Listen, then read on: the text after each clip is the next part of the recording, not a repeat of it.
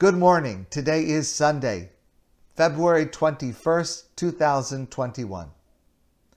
I want to add my voice to support an effort that will be brought to larger attention this week. The city of Montreal and the island suburbs plan to vote on a motion condemning sport hunting on our territory and calling on the province to ban this activity across Montreal Island. Paola Hawa, the mayor of St. Anne de Bellevue, writes that, and I mean, this is just so obvious, our number one priority is to keep our residents safe. There is no room, she writes, no place, and no logic in allowing weapons in an environment where families are trying to take advantage of our natural spaces. There should not be weapons around.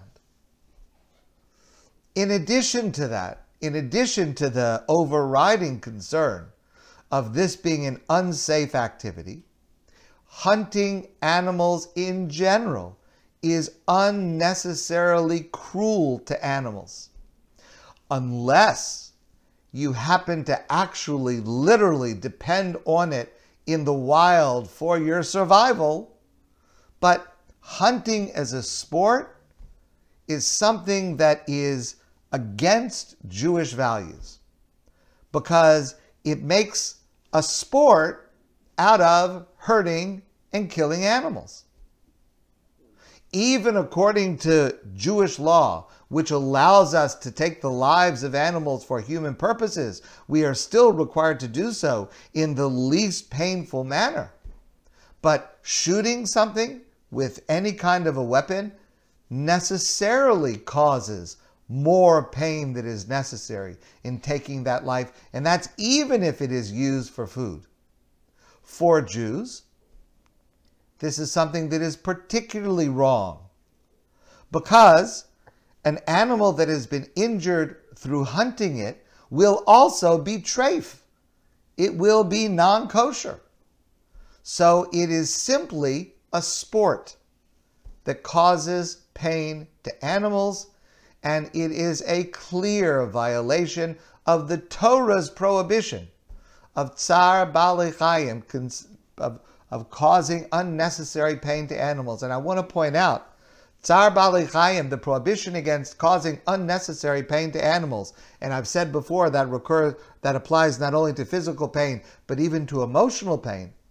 That prohibition does not only apply to Jews. That prohibition is one of Sheva Mitzvot B'nai Noach, one of the seven Noahide laws that, from a Jewish point of view, apply to all humanity. And so I want to speak up strongly in favor of this motion against hunting anywhere in our area. I want to share with you a story about Rabbi Yehuda Amital. I've spoken with you about him many times and will continue to do so. His brilliance as a scholar and his success as an educator was deeply connected to his sensitivity as a human being. You may know that uh, Israel now is having quite a bit of snow. Not quite like Montreal, but for Israel, it's a lot of snow. The story that I'm going to tell you happened 40 years ago in Israel during another heavy snowstorm.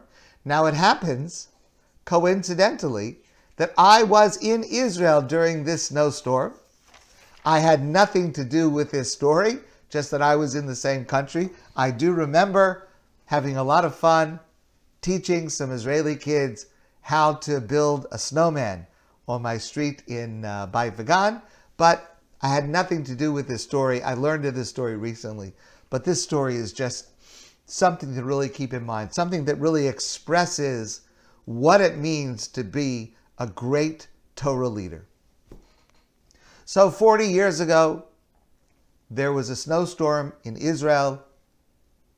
And at that time, Rabbi Yehuda Amital was living in Alon Shvus.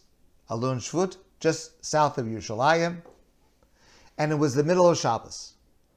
It was the middle of Shabbos. Snow was falling. It was very windy. It was a, a terrible, terrible day to be out. And it's Shabbos.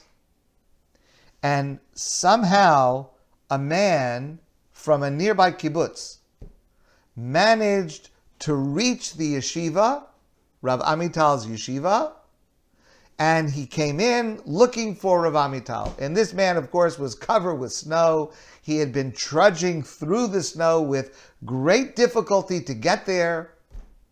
And he comes to Rav Amital and he tells him the following story.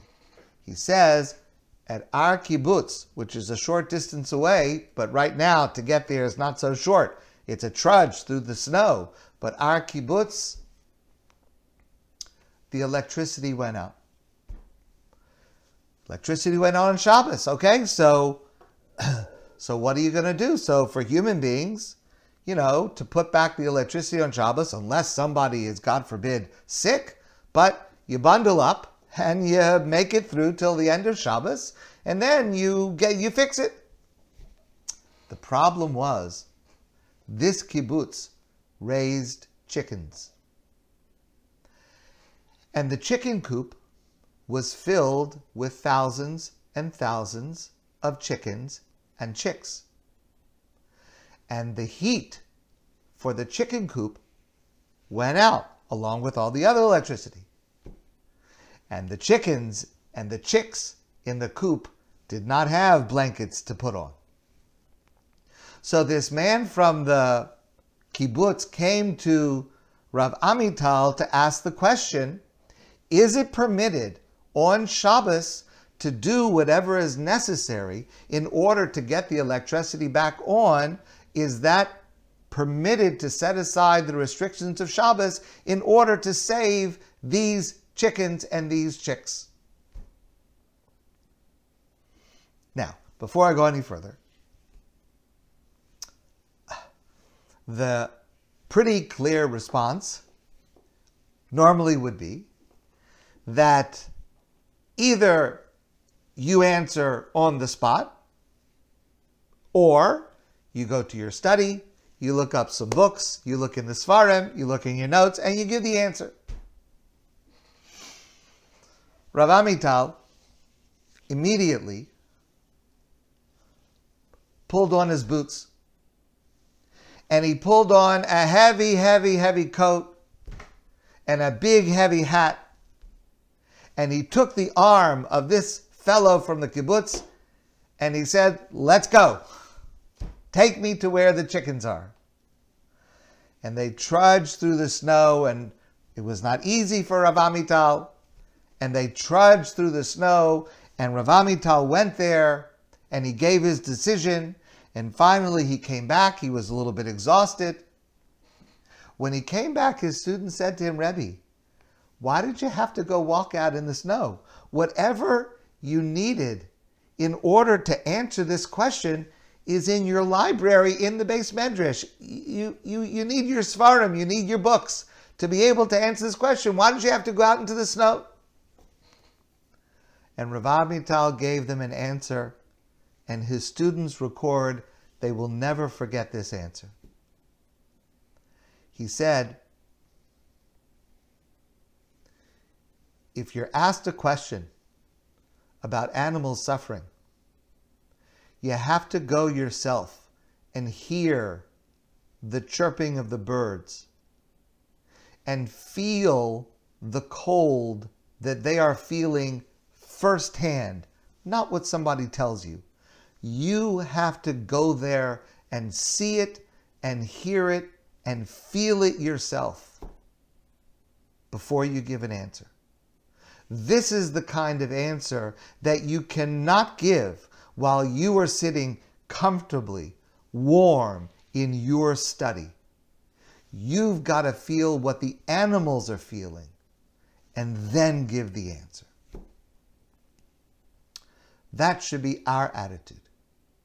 To feel the pain of every creature and to do whatever we can to alleviate it. My friends, I wish you a great day. Be kind to any animals that you see, and especially to any humans. And I look forward to seeing all of you soon in person.